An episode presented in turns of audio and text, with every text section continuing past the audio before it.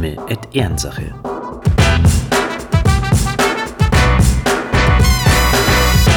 Wir machen deine Frage zu unserem Podcast-Thema.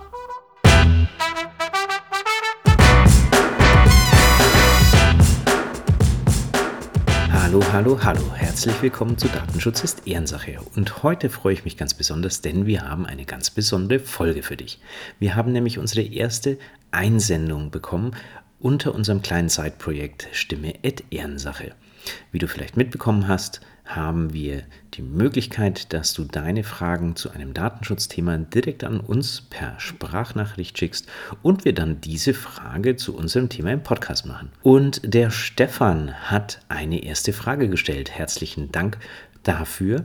Ähm, ja, und in diesem Sinne, Stefan, stell mal deine Frage. Servus Datenschutzhelden, hier ist der Stefan. Ich war heute Mittag mit meinen Kumpels beim Essen und seitdem beschäftigt mich eine Frage. Muss ich meinen echten Namen angeben auf dem Datenschutzformular? Vielen Dank und liebe Grüße. So, Tja, eine Frage, die, glaube ich, momentan ganz, ganz viele da draußen beschäftigt. Vorneweg und ganz wichtig, wir sind ja nur Datenschutzbeauftragte und keine Rechtsanwälte. Das heißt, das ist keine Rechtsbelehrung hier, sondern nur unsere Einschätzung, unsere Meinung und natürlich vor allem unsere datenschutzrechtliche Einschätzung. Grundsätzlich das Thema Corona-Listen in der Gastronomie ist ja durchaus ein Thema, das die Gemüter erhitzt. Und ich kenne das auch aus meinem persönlichen Umkreis. Nach all dem, was man da inzwischen mitbekommen hat, von wegen die Polizei kann auf diese Listen zugreifen, die Listen werden nicht verantwortungsvoll von den Gastronomiebetrieben äh, vorgehalten ist das durchaus ein brandaktuelles Thema, dass äh, die Leute sich immer häufiger denken, da schreibe ich gar nicht meine echten Angaben rein. Grundsätzlich, die Angabe von falschen Kontaktdaten fällt auch bei diesen Restaurantbesuchen in den Bereich einer Ordnungswidrigkeit. Das ist also ein, schon ein Verstoß gegen ein Gesetz, aber keiner, der strafrechtlich verfolgt wird. Also wegen einer Ordnungswidrigkeit kommt man zunächst einmal normalerweise nicht vor Gericht, sondern man erhält ein Bußgeld. Und auch bei den Corona-Listen ist es so, dass da ein Bußgeld ausgesprochen werden kann. Und wenn man sich so den Bußgeldrahmen anguckt, der bei Verstößen gegen Corona-Auflagen so zum Tragen kommt, dann würden wir da so von 50 bis 1000 Euro reden. Also in diesem Sinne grundsätzlich ja, du solltest deine echten Kontaktdaten angeben in dieser Corona-Liste, die da ausliegt in dem Restaurant deines Herzens. Die Bußgelder per se können übrigens von Bundesland zu Bundesland durchaus variieren und was oft eine Rolle spielt, ist, ob man dich jetzt zum ersten, zweiten, dritten oder zehnten Mal erwischt hat. Da kann die Höhe dann durchaus nach oben gehen. Gleichzeitig haben wir natürlich eine zweite Geschichte. Die Gastwirte und Gastwirtinnen selbst unterliegen natürlich sehr wohl den Auflagen aus dem Datenschutz und den Corona-Maßnahmen. Also die sind eigentlich schon ein Stück weit dafür verantwortlich, dass äh, die Angaben, die auf diesen Listen gemacht werden, dann auch der Wahrheit entsprechen. Gleichzeitig dürfen sie es nicht verifizieren, ob die Angaben richtig sind. Und insofern mir ist auch kein Fall bekannt, dass ein Gastwirt für falsche Angaben in diesen Registrierungslisten eins auf den Deckel bekommen hätte. Wenn wir schon bei dem Thema Corona-Listen in der Gastronomie sind, dann an dieser Stelle auch ein ganz kurzer Hinweis nochmal. Ähm, es werden ja sehr, sehr unterschiedliche Zettel ausgelegt ähm, mit unterschiedlichen Angaben, welche Angaben denn jetzt hier gemacht werden müssten. Und dem offiziellen Muster kann man ganz klar entnehmen, dass der Name, und zwar der Name einer Person pro Hausstand, entweder die Telefonnummer oder die E-Mail-Adresse oder die postalische Adresse ausreichend sind. Dazu kommt der Zeitraum des Aufenthalts und das war's. Sollte ein Kellner, eine Kellnerin, ein Gastwirt, eine Gastwirtin von dir mehrere Kontaktmöglichkeiten verlangen, also eine E-Mail-Adresse und eine Telefonnummer oder eine E-Mail-Adresse und die Anschrift, dann ist das so nicht ganz korrekt.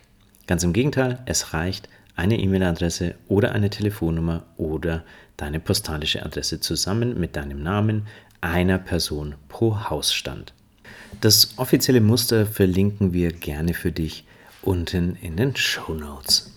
Und wenn du gerade auf dein Bierchen oder dein Essen warten solltest, dann kann es durchaus eine vergnügliche Geschichte sein, mal nachzugucken, welche Angaben denn offiziellerweise auf diesem Formular stehen müssten, denn da gehört deutlich mehr drauf als nur deine Angaben. Da an der Stelle ja auch oft gemaunzt wird, dass man aber seine Daten noch nicht angeben möchte. Äh, ganz ehrlich, einfacher, simpler Tipp vom Fabian, von meinem Kollegen.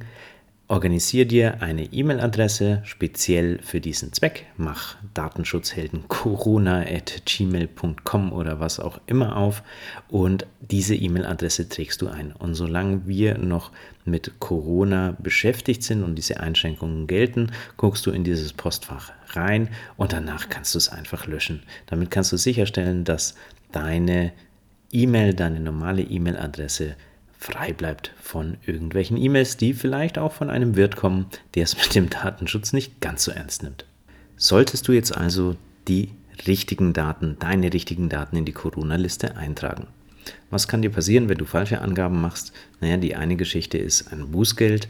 Die Wahrscheinlichkeit dafür hm, scheint nicht so hoch zu sein. Die andere Möglichkeit, die passieren kann, ist, dass wenn du da Sachen einträgst wie Lucky Luke oder Johnny Depp, und der Gastwirt oder die Gastwirtin bekommt es mit, dann kann sie von dir verlangen, dass du den Betrieb verlässt oder vernünftige Daten einträgst. Die Möglichkeit gibt es auch noch. Also dieses Hausrecht, das können die Wirte und Wirtinnen wahrnehmen an der Stelle. Aber solltest du denn jetzt deine richtigen Daten eintragen? Ich denke, man muss sich dabei noch was anderes vor Augen führen. Es hat sich ja jemand was dabei gedacht, als man beschlossen hat, diese Corona-Listen einzuführen. Und die Idee dahinter ist ja, die Infektionsketten nachvollziehen zu können und im Falle des Falles Menschen, die betroffen sein könnten, zu benachrichtigen. Insofern macht das System per se ja erstmal Sinn. Wenn jetzt alle nur noch losziehen und sich als Lucky Lukes und Johnny Depps und Batmans in diese Listen eintragen, dann funktioniert dieses System halt nicht mehr.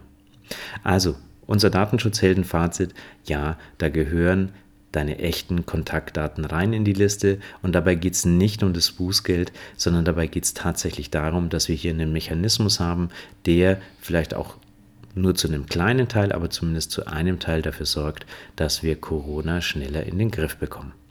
Ich möchte mich an dieser Stelle ganz herzlich beim Stefan für seine Stimme at Ehrensache bedanken und ich wünsche dir eine wunderbare Woche. Bleib gesund, bis zum nächsten Mal. Deine Datenschutzhelden.